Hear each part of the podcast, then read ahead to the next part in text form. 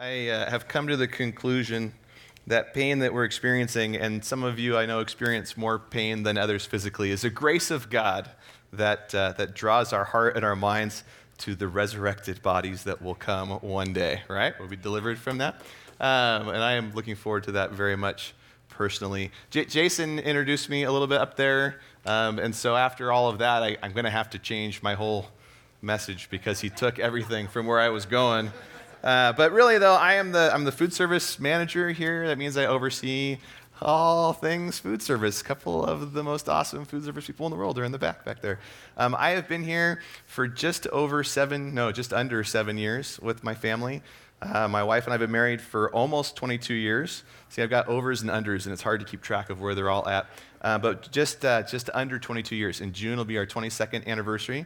Uh, we have five kids see if I can get all their ages and their names right. Um, Richie is our oldest. He's 19. He's actually right back there. He's the handsome one sitting right there in the back. Um, he uh, wouldn't have come tonight if I had told him I was going to introduce him. He just finished his first year at Westmont, which is awesome. Super proud of him, uh, doing a great job. Um, then we have our daughter, Adriana, who's next to him right there, who will not speak to me for the next couple days now because of this. She's 17 years old.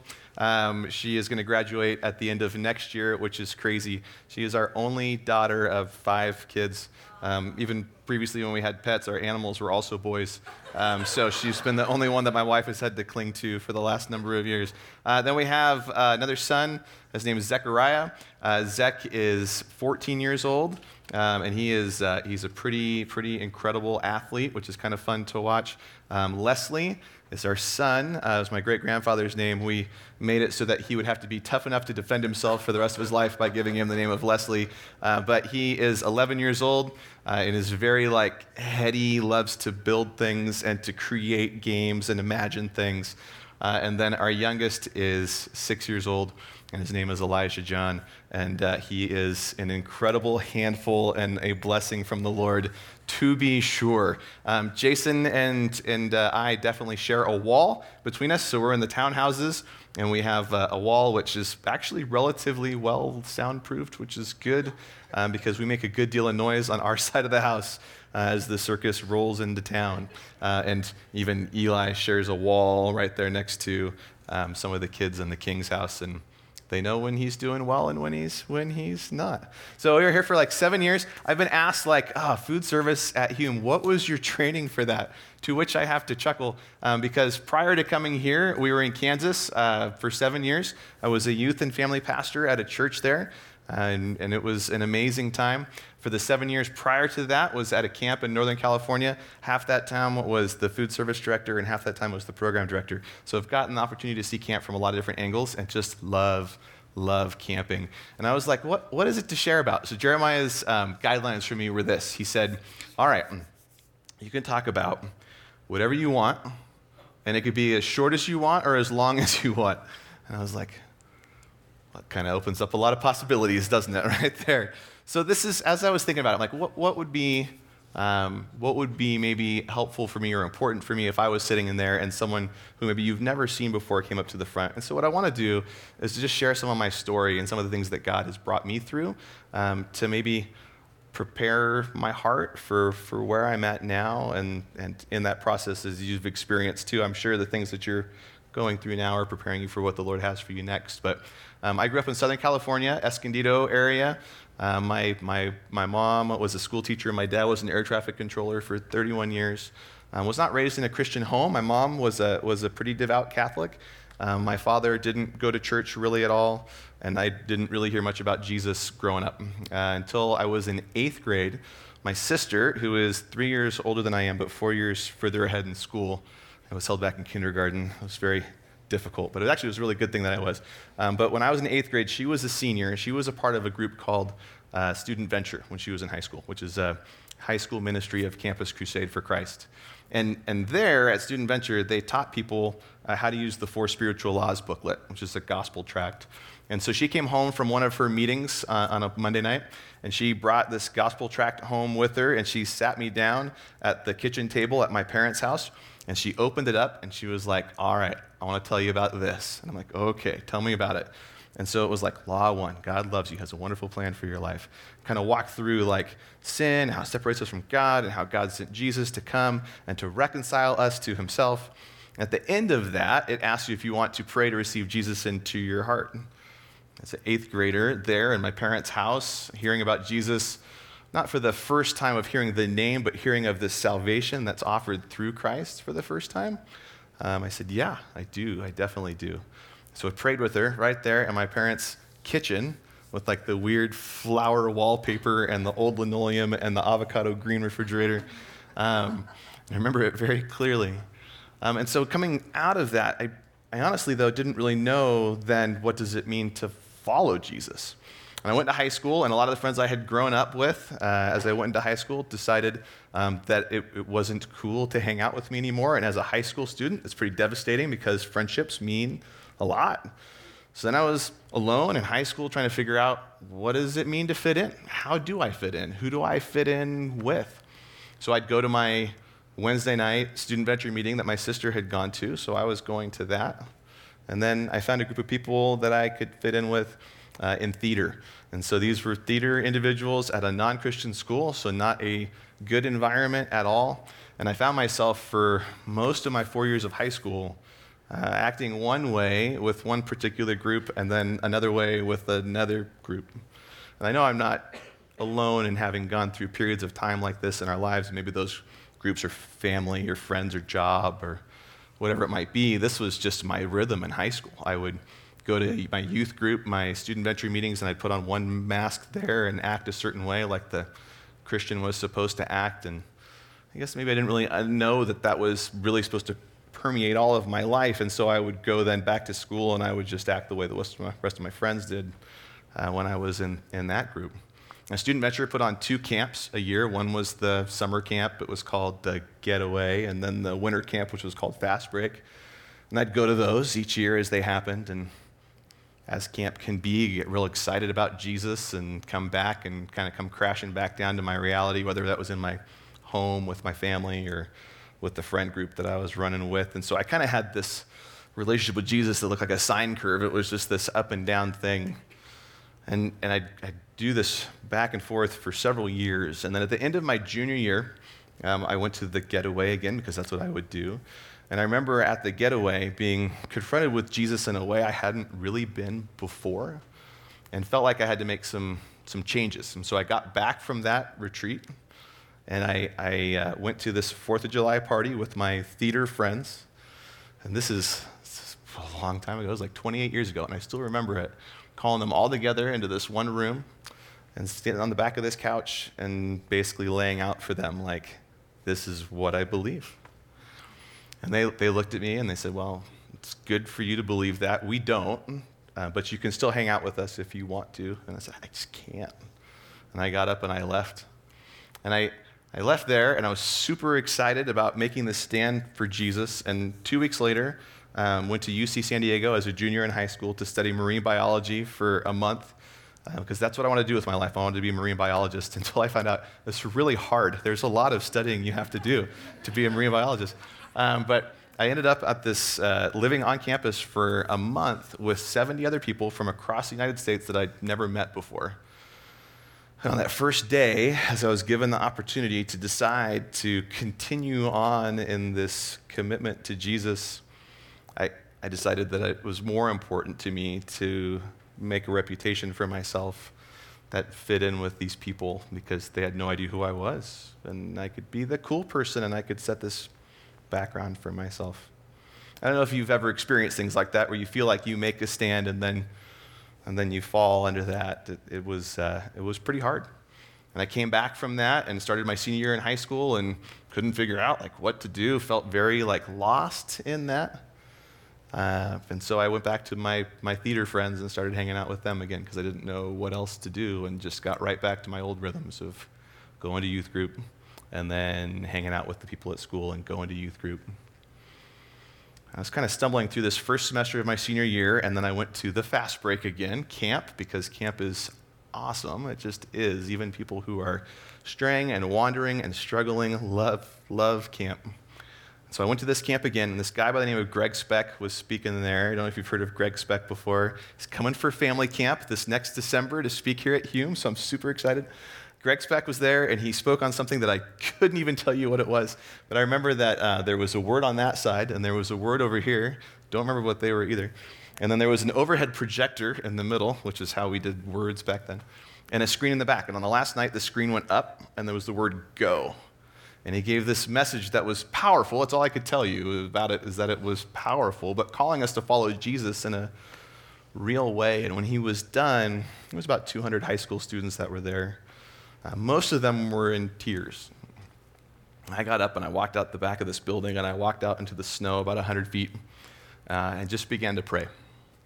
Uh, after a few minutes, I felt like I needed to sit down in the snow. And I can't explain to you like how I felt this way, but I felt like I had to sit down in the snow, and so I sat down and just continued to, to pray. And after a few minutes, it didn't matter because I couldn't feel my butt anymore. So it was like just me, just the like beginning to just like confess these things that I've been walking in and doing for so many years. Um, the only way I really know how to describe what was happening in my heart uh, at that moment was that it was like the first time that I felt like I saw my, my sin before a holy God. Uh, and it, and it, it broke me. Uh, I was just crying and, and praying, and it was about 45 minutes or so that I was, I was sitting there. And after, after a bunch of time had passed, I, I felt like I knew what I needed to do, and quite honestly was terrified of it. Uh, and so I was, I, was, I was sitting in the snow, and I will preface this with saying, like, I am just personally from my background, my upbringing, um, I just, I'm not a big signs and wonders person. But as I'm praying there the night, I'm like, Lord, I, I, I feel like I need some kind of sign that this is from you. And it was a still night, it was crystal clear, and I was like, Lord, I feel like uh, if you could send a wind through these trees, that would be awesome. And so just continued to pray, and after a few minutes, this gentle breeze came through the trees. And in my youthful obstinance, I was like, that's not good enough. This is my life we're talking about here. And, and, and, and God, in His graciousness, did not say, well, you had your shot and just that's the end of it. Um, after praying for a few more minutes, this wind came through the trees and began to sway from side to side. And I got up and I was like, that's good enough for me. And I went inside and I found Greg. And I was just a mess. Like, I just been crying for like 40 minutes. Uh, and I go and I find him, and there's other people that are kind of wandering around. And I go up to him, and I'm like, I, I just gave my life to God, and I'm scared. Like, I'm just, I'm scared. And he pulled this, uh, this quarter out, and he said, Okay, this quarter is you. And I'm like, Okay. He said, Stick out your hand. So I stuck my hand out. I said, Your hand is Jesus. And he put the quarter in my hand, and he said, Close your hand. So I closed it. And then he took both of his hands and he said, My, my hands, my hands are God. And put his hands over my hand. And he said, What can touch you? I said, Nothing. I said, What can hurt you? Nothing. He looked at me and he said, Do you have nothing to be afraid of? And I, I knew he didn't mean like it's going to be easy and nothing bad is going to happen or anything like that, but compared to knowing Jesus, like it would be worth it. So I went back home all super excited. My sister was home from UC Santa Barbara, and I'm telling her all about camp and what had happened. And, and, uh, and I'm like, man, I got all these CDs of these non Christian music that I've got. I just need to get rid of them.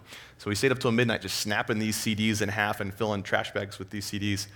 Sister was all inspired. She went up to her room. She got her, her picture of Tom Cruise from Top Gun and ripped it off the wall, and she shoved it in there too. And we went down to the park at midnight and threw these things away. And we just prayed together. She pulled out Philippians, uh, and she turned to Philippians chapter 3, and she was like, uh, I have this passage I want to share with you. And I'm like, sweet. And so she reads from it, and she goes, okay. It says, Not all, it's Philippians 3, verse 12. Not that I have already obtained this or am already perfect, but I press on to make it my own because Christ Jesus has made it his own. Brothers, I do not consider to have made it my own, but one thing I do, forgetting what lies behind and straining forward to what lies ahead. I press on toward the goal for the prize of the upward call of God in Christ Jesus. let those of us who are mature think this way. And if anything you think otherwise, God will reveal that also to you. Only let us hold true to what we have attained. And so it was this incredible experience in my life that obviously I still look back on very highly. And as I uh, still had a few more days until school started back up, began to feel like I need to get my friends like together when we get back. I don't really know why, so I started calling them up. Hey, we need to meet between the 300 and 400 building at lunch on Tuesday. And they're like, why? I'm like, I don't know. I call the next person. Hey, we need to meet between the 300 and 400 building at lunch on Tuesday. Like, why? I'm like, I don't know. And I called like four or five friends. We all got together on Tuesday at lunch, and we're standing there like, okay, why are we here? I'm like, well, my sister gave me this. Like read the passage from Philippians, and they're like, wow. I'm like, we should pray. like, yeah. And so we prayed together, and it was like, man, this is cool. We should do this more often. So we started doing it Monday, Wednesday, and Friday. And so we're doing this every uh, week for a couple of weeks. And I'm at a student venture meeting, and I'm talking to a couple of my friends from two other high schools in town. I'm like, man, it has been awesome since we got back. God has been doing this incredible thing. We're meeting on Monday, Wednesday, and Friday at lunch, and we're reading the Bible together, and we're praying together, and it's so cool. And they're like, no way. We've been doing that at our school too. We felt like God wanted us to start that up at our school. we're like, no way, that's incredible. We should do that together. And so then we all got together on a Friday night at the park at 9 o'clock at night because that's a good idea. Um, and so there's like 10 or 12 of us there, and we've got a boom box with the cassette that probably had Michael W. Smith's music on it, and we played it, and we sang songs together, and we read the Bible together, and we prayed. Just couple, bunch, high school students wanting to know Jesus and follow him and figuring out what it looks like. And one of the girls' moms didn't like that we were meeting at the park at 9 o'clock at night. She wasn't the mom that was like, hey, you can't go because I don't want you there. They said, hey, we don't think that's safe. Why don't you come do it at our house? We'll make you guys food. You can use our living room. You can invite people to come. So we started meeting there on Friday nights. and They made us twice baked potatoes and mandarin salad. And it was so good. And so we started inviting our friends there. And after about a month, we had 25 students that were there. And by the end of the semester, we had 75 like high school students from different campuses converging on this house. No, no youth leaders, just students trying to figure out what it means to follow Jesus, coming together, inviting other friends to come and be a part of it. Not because anybody was like, hey, you guys should do this, but just feeling like, we need to do something, right? And it was an incredible, incredible time. Um, ended up going to Biola University. Uh, I was a Christian education major, studying how to be a youth pastor. I'm like, that would be amazing to tell people about Jesus, like for a job. I remember walking to chapel on uh, one particular day in the spring, and there were four displays from four different summer camps recruiting people to come work at camp. And I was like, you can work at camp? Like for a job? Like that is the coolest thing in the world. So I went and I saw Hume Lake and I was like, oh, Hume, that sounds cool. I've heard of that. I'd never been before. I applied there and went to this other one called Wolf Mountain just because it had a neat looking display. That'd be funny. I wish I could see it now because I'm like, oh, it was a cool display. Now I'd be like, oh, man. Um, but was, so I, I, I, went there, I applied there, I set up two different interviews for the next day. Came to Hume's, and in the Hume interview was, What's your name? What's your major? Thank you very much. Really was about five minutes long. Um, and then the one at, uh, at Wolf Mountain was um, about a half hour long interview, and then we talked for like an hour and a half afterwards. And I was like, man, this is, this is pretty cool. And within a couple weeks, got a letter from Hume, said, thanks for applying, but a couple weeks after that, got one from Wolf Mountain that said, We'd love to have you come up and be on our high adventure staff. And I was like, Sweet, that's what it is. I'm going to go do that. So went and served up there on high adventure staff for the summer. It was just neat time for sure, being able to be with kids in cabins and go in the mountains and canoe and rock climb and all that stuff. I, I met someone at camp that was pretty cool also. She's sitting in the back right there next to Audrey. Her name was Brenda. Um, at the end of that year, we ended up uh, started dating, and then got engaged the next summer, and got married in June of 2000. Which, if you're going to get married, get married on a millennium or like a century mark, you know, where it's like it's 2000. Um, only for six months in there are you a little bit confused. You're like, it's, the, it's 2022. We've been married for 20, 20, 20 almost 22 years. It's almost 22 years. Um, so then, after we had we had uh, we first started getting together, I, I, began to realize there were some of these different experiences that Brenda hadn't had, things that were quite important to me. Um, one of them was that she'd never been to a professional baseball game before. It was very important to me that we changed that into uh, her saying, I've been to a professional baseball game before. And so we, uh, she went to school down at Point Loma. I was at Biola. I like to joke that she went to Point Loma. I went to a Christian school. Um, and so we were going to a San Diego Padres game. And I'm like, we're going to do the whole experience. We're going to get there like three hours before the game starts. We're going to watch batting practice. We're going to tailgate. It's going to be great. It'll be the best thing. So we go, and it's, uh, we're barbecuing burgers. We go inside. It's clock night, which is a weird night to have, but you know, whatever. The clock night. I still have the clock in my office. Um, clock night, and then we're going and we're watching batting practice. And as we're sitting there, and we're up like maybe 16 rows and foul, maybe five or six seats, just sitting there talking. And it's the kind of talking like the get to know you stuff, you know, like What's your name? What's your favorite? Well, I guess I knew that. What's your favorite color? What do you like to eat? Those kinds of things. Just, just trying to get to know each other. And as we're sitting there, I'm, I'm watching batting practice the whole time. And this guy gets up there and he just cracks the ball. And I played a lot of outfield when I was playing baseball growing up. And I could tell when the ball was hit where it was going to land. And I stood up and I'm like, that's us. So she's looking up at me like, what do you mean that's, that's us? And so I'm sliding over in the seats because it's going to land in our row. And I just can't believe it. I'd never caught a ball at a professional baseball game before. And I'm sliding over. The ball's flying through the air like 380 feet to where we are at. I play a lot of baseball. I didn't have a glove. It's going to be okay. I got my hands, right? Like a glove is just the extension of your hand. And so the hands do the same kind of thing.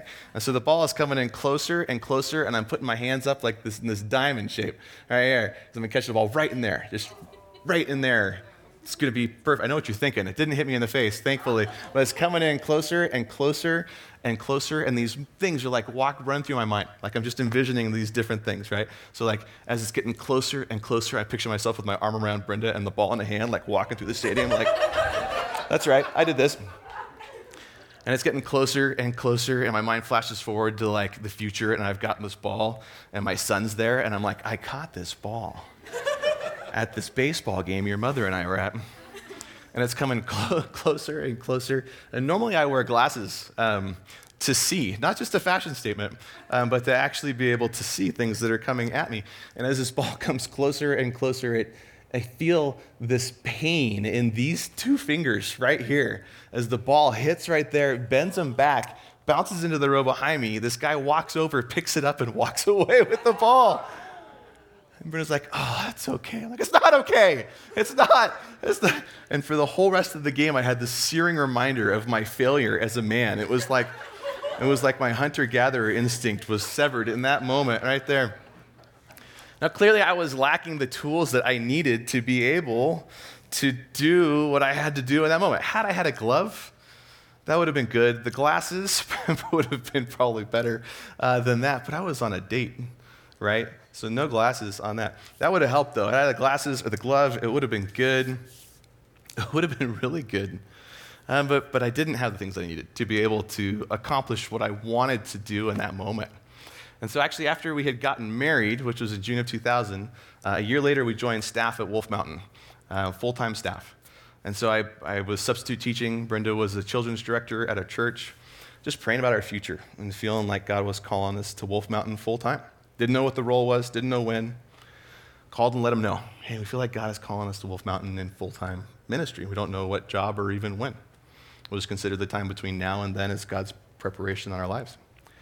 And so a couple weeks later, Brenda's at the church. She's like, hey, I'm going to be late. Can you cook dinner? I'm like, sure. What do you want me to barbecue? Because that's what I do. I barbecue. And she's like, no, I've got this recipe for you to follow. And I was like, recipe? I don't follow recipes. And it became this like ridiculous fight that only couples that are married for a year can experience. No, it's actually not true, unfortunately. Like, it happens. Uh, but it was like this total funny fight. And that night, I get a phone call from Wolf Mountain, and they're like, hey, we've got this full time job of food service director available. we think you might be a good fit. I'm like, oh, if you only knew what happened this night. And so I was like, all right, that's, that's got to be it. So, so I, for whatever reason, God saw fit to bring me to this point in my life was ready to follow him regardless of what that meant uh, or what role, and that was into food service, which I don't know if you know this or not, but I'll let you know that food service and youth pastor are very different things. Very different things. But God had so prepared my heart that when it was like, this is the opportunity I have for you, it was like, yes, yeah, that's it. And they said, you know, we know you don't have a lot of food service experience, but we feel like we know your heart, and we want to teach you the things you need to know. So we'd like for you to come join the team. So we went. And I will tell you that that first year, uh, Wolf Mountain was, was awful. Uh, it was just hard. I mean, I didn't know how to cook, so there's that, right? Um, so I didn't know how to cook. I'd never scheduled staff before. I'd never ordered through a food distributor before or managed a budget, and kept a kitchen clean. Like those are kind of kind of important pieces typically that you'd look for when you're hiring someone for that role as someone who's done those things before. And I didn't have those. And so I was picking up on them, but my first year was all about that, just figuring it out. How does it work? There are some people that were working there from before. They were hard to work with. I don't know if you've ever worked with people that are hard to work with before, but there were some hard people that were working in the kitchen. And after a year, I just felt burned out. Because in my, in my mind, ministry was what took place uh, over there in the cabin, um, from the stage, the people that were leading worship. It wasn't what I was doing in the kitchen. Um, what I was doing in the kitchen was so that that could happen, but this wasn't, wasn't ministry. I just, I lack those tools, those things that I needed to know. And what I didn't realize is that God was bringing me through this experience to reveal those things to me. There's some other things I didn't realize I had. Um, one was a lot of pride. Um, there's times where I was down scrubbing the floors to clean them and like crying out to God, like, I have a college degree. Like, why am I scrubbing the floors? And it was like, it was like an onion. Onion has parfait has layers, um, but like it was like these layers were getting like peeled off of me of this pride that was being exposed. That had I not been in this difficult situation that I would never have put myself or maybe seen those things that were going on within myself and, and dealt with them, but God chose to walk me through this, this process. And, and that leads us to Colossians. So all of that was just my intro. The, intro is just, uh, it's just a quarter of the message. So if you could turn to Colossians, I'm just kidding. Don't worry. Colossians. Um, Colossians is a great book. Mm. Uh, one, one commentator titled his commentary on the book of Colossians uh, as Jesus plus nothing equals everything. Jesus plus nothing equals everything. I think we kind of get caught up in like, what, what do I do? Or like, how do I exist in this relationship? What's the next step for me? What is God's will for my life? Where is it, Lord, I'll go? It's interesting is that you see examples in Scripture of like Paul, Paul on his missionary journey as he's seeking what the Lord has for him or where to go. He's not sitting in Antioch going, okay, Lord, show us where to go. He just went and prayed that God would guide him in that. Set his heart, his hope upon Jesus and trusted that God would work out those details. We see passages like Ephesians 2 8 and 9 For by grace you've been saved through faith, and it's not of yourselves, it's the gift of God, not as a result of works, so that no one should boast. Then there's that other side to that in verse 10, right? For we are God's workmanship, created in Christ Jesus for good works, that he created in advance for us to walk in. So there's this interesting tension in our faith where there certainly ought to be this demonstration of it, but it's because our hope and our affections and our heart is set upon Christ and what He's done upon the cross for us to bring us into reconciliation with Himself. And as a result of that, because of what He's done, then I walk faithfully in what He's calling me to do. Isn't that cool that we can do something like rake today or do laundry? Or fix a railing that's a little bit sketchy out here, or, or clean some things up, and know that those good works that you did today were something that God created in advance for you to walk in? That's awesome. We praise Him for that, right? So in Colossians chapter 3, Paul has spent the first couple chapters building up to this point. He's kind of set this, this, uh, this case for setting your hearts and your minds upon, upon Jesus. He's just ended in chapter 2 um, describing some of the, the things, which a lot of it was religiosity that the people in Colossae were walking in, uh, that they were looking to do in order to kind of meet Jesus part way. This is part of the expectation. This is part of what makes me right with God, is by doing these, these things. And he ends in chapter 2 uh, by saying that, uh, that these things, they have the appearance of wisdom, in promoting self made religion and asceticism and severity to the body, but they're of no value in stopping the indulgence of the flesh. The appearance of wisdom, but really they don't help with these things. I told our students a lot in Kansas uh, what are you struggling with?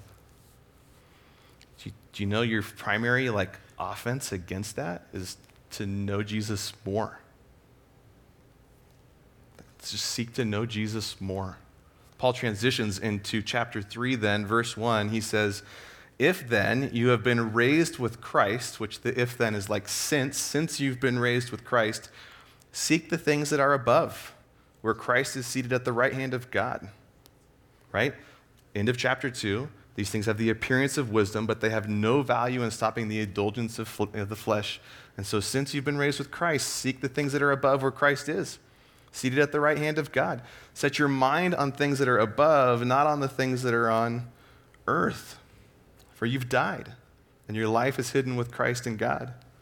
And when Christ, who is your life, appears, then you also will appear with him in glory. Now, it's a, it's a pretty esoteric statement. It's pretty philosophical. Like, set your mind on the things above, where Christ is seated at the right hand of God, not on the things that are on the earth. But what I love about Paul is that he takes these ideas and then he fleshes them out. I had a guy who was on our youth staff in Kansas, his name was Nathaniel, very like intellectual and like heady and always saw things differently than me and yet would would discuss them in this kind of way and I'm like, tell me what to do. Like I want to know what to do. And so we balance each other out really well, although he made me really frustrated a lot of the times. Paul goes in and he gives us the like the to do, all right? So like here's the philosophical now, here's the to do in verse 5. So put to death, therefore, what is earthly in you sexual immorality, impurity, passion, evil desire, and covetousness, which is idolatry. On account of these things, the wrath of God is coming. And in these two you once walked when you were living in them. But now you must put them all away anger, wrath, malice, slander, and obscene talk from your mouth. Do not lie to one another seeing that you have put off the old self with its practices and have put on the new self, which is being renewed in knowledge after the image of its creator.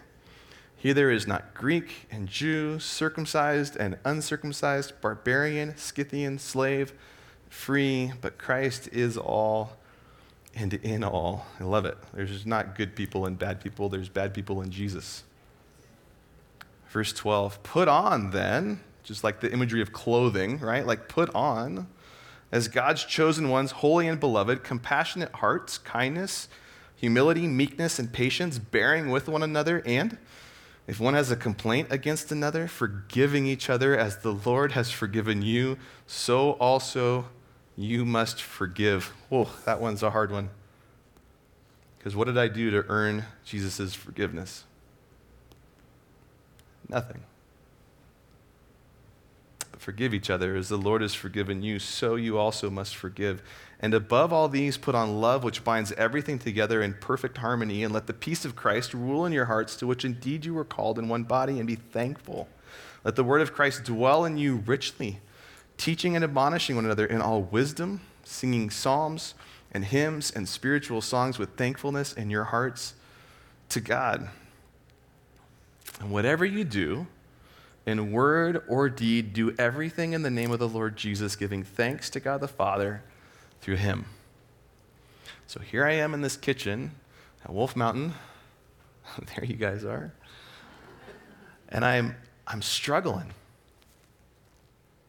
I'm just trying to do the job, I'm trying to do it well. I want to do it well. I want the camp to be able to thrive and do well. I'm just doing the job.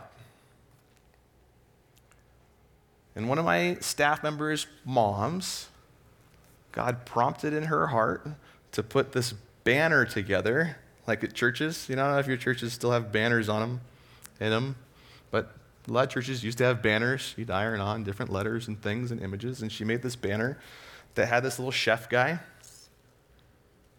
I think he had a knife in his hand. That it was like karate. It was a chef. It was a knife. So he had this little this little knife, and then it had Colossians 3:17 and Colossians 3:23 on the bottom. And I would sit there and I would just slice meat for what felt like hours, looking up at this thing where I hung it. Just going, what does this even mean? Like, do everything for the glory of the Lord? Do everything as though you're serving the Lord and not men? Like, what does that even mean? So I was like, I, I need to, I need to figure something out here. So I'd taken this class at Biola called Philosophy of Ministry. And in this class, you would spend the entire semester writing a 30 page document of what your philosophy of ministry was where you're going to minister, what curriculum you're going to use, who you're going to minister to. And every church that you apply to is going to ask for this document. No church I ever applied to ever asked for this document at all. And so I was like, I need to do something like this, but for food service. So I called up the professor, director of the Christian Ed department. And I was like, Dr. Lida, I'm like, this is where I'm at. This is where I'm going, what I'm going through. I feel like I need to build a philosophy of ministry for food service.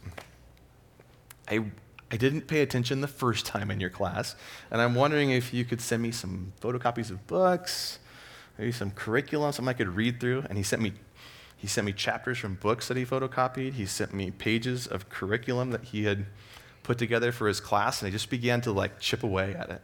What, what does this look like? What's the philosophy of ministry of food service? Who do we interact with? Who are we ministering to? I've got my staff that are there that I see all the time. We've got campers that are coming. Some I see, some I don't see. All of them I have some kind of touch point on in one way or another. What's my mode of ministry? What am I working on? If, if I'm to do everything as though I'm serving the Lord and not men, what does that mean for scrubbing the floor or taking out the trash?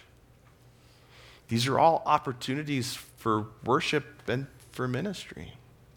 And God began to transform my perspective of what ministry was in a way that I had, I had not anticipated.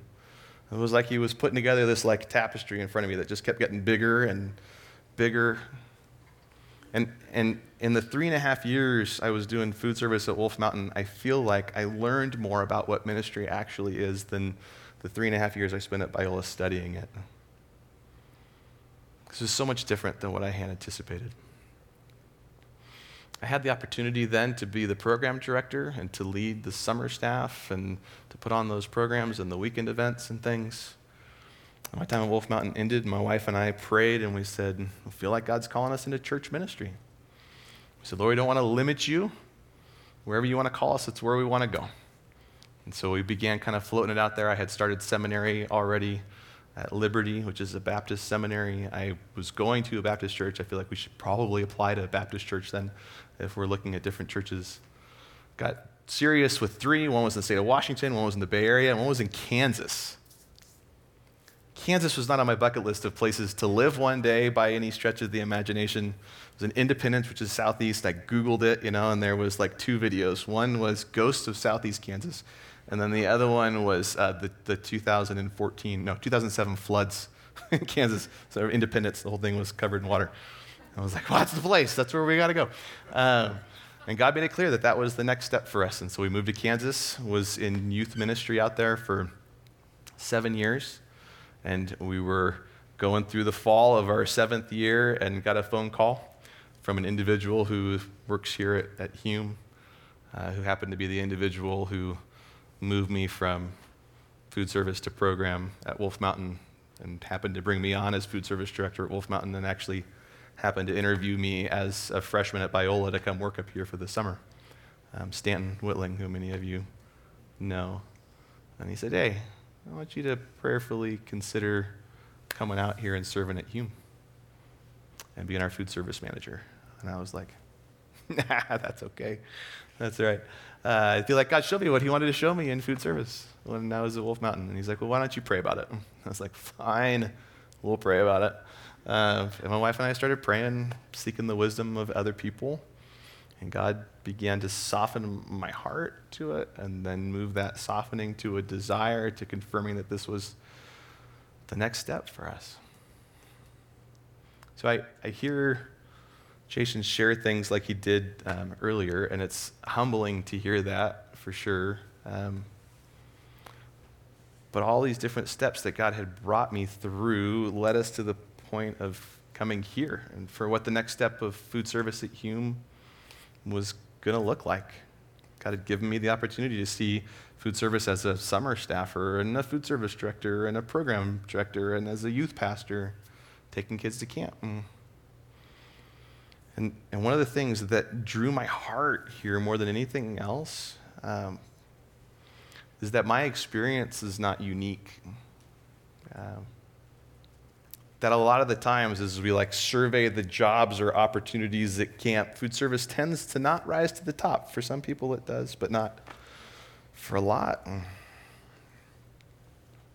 But yet i know what god can do in the humility that comes through serving others um, and a breaking down of boundaries and walls and being able to be a part of that reshaping and restructuring and pointing people towards Christ and a greater understanding of, of ministry is what drives me and gets me excited.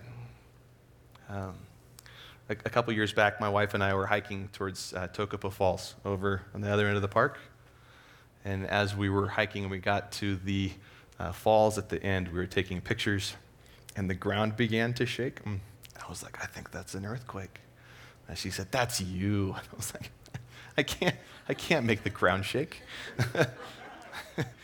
and it was the same day as the Ridgecrest earthquake. Mm. And so we felt it over there at Tokopah Falls. And we turned around and started to come back, and, and it began to get dark. Uh, I was not well prepared. I did not have a flashlight. I had my cell phone, which kind of has a flashlight on it, a little. And so we were, we were walking back, on this path with our lights right here. And if you've ever used a cell phone as a flashlight, it illuminates relatively well right here, but not so much down there. And so you, it's important. You need to know, like, where are the rocks? Where are the roots? How do I not trip or fall down or go over a cliff, which would be a problem? So you also need to know where you're going, right? Now, fortunately, the trail is pretty well marked, and we were able to keep an eye on where we were headed. But it occurred to me that that's a lot of like my own journey, and what I've found that people find themselves in too is that we get caught up a bit here, right? Whether it's it's school or job or whatever the thing may be for you, it's the here, and we get stuck in that. And when someone nudges that or hits that in a way that's frustrating, I just get frustrated, and it's just like, wow, this is just my little box that I'm trying to manage things, and I just start feeling burned out. But it's so important that we keep an eye on down there, right? As Paul said in Philippians 3, to set your focus upon the upward call of Christ Jesus. So, so we know where we're going. We need to keep that in mind. We need to be aware of what's right around here. So it's not an either or, it's kind of a both and. And so we spend a lot of time in the summer reminding each other of that both and. Um, because feeding a thousand people at Ponderosa is a lot of people to feed. It's a lot of french fries to fry. Um, it's a lot of cookies to scoop and to bake, or uh, tables to wipe down, meat to cut. It's just a lot. Mm, it is a lot.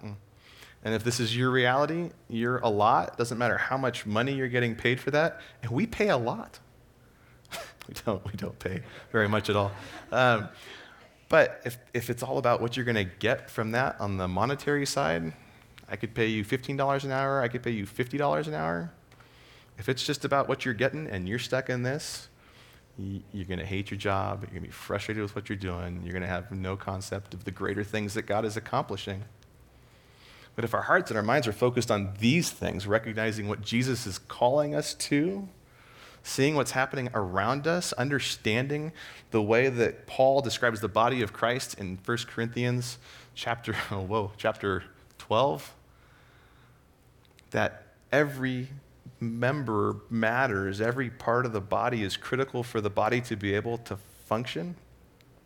Bearing in mind then that as the youth pastor who's leading that kid to Christ in that cabin, that yes, we look at that youth pastor and say, certainly God has used that youth pastor to affect the eternal state of this student's life, but we would look at the body of Christ as Paul describes it there and look at the dishwasher and say that that dishwasher also equally has as important a part of a role in that kid coming to know Jesus.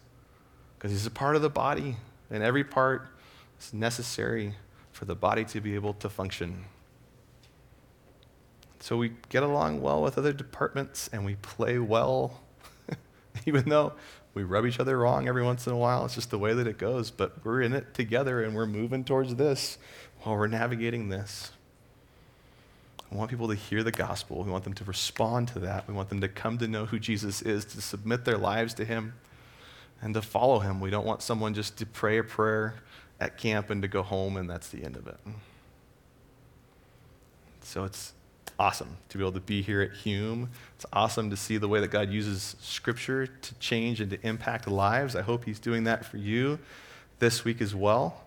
I guess I would challenge you as we kind of wrap up here to kind of look at like wh- where are you with things? Are you kind of stuck right here?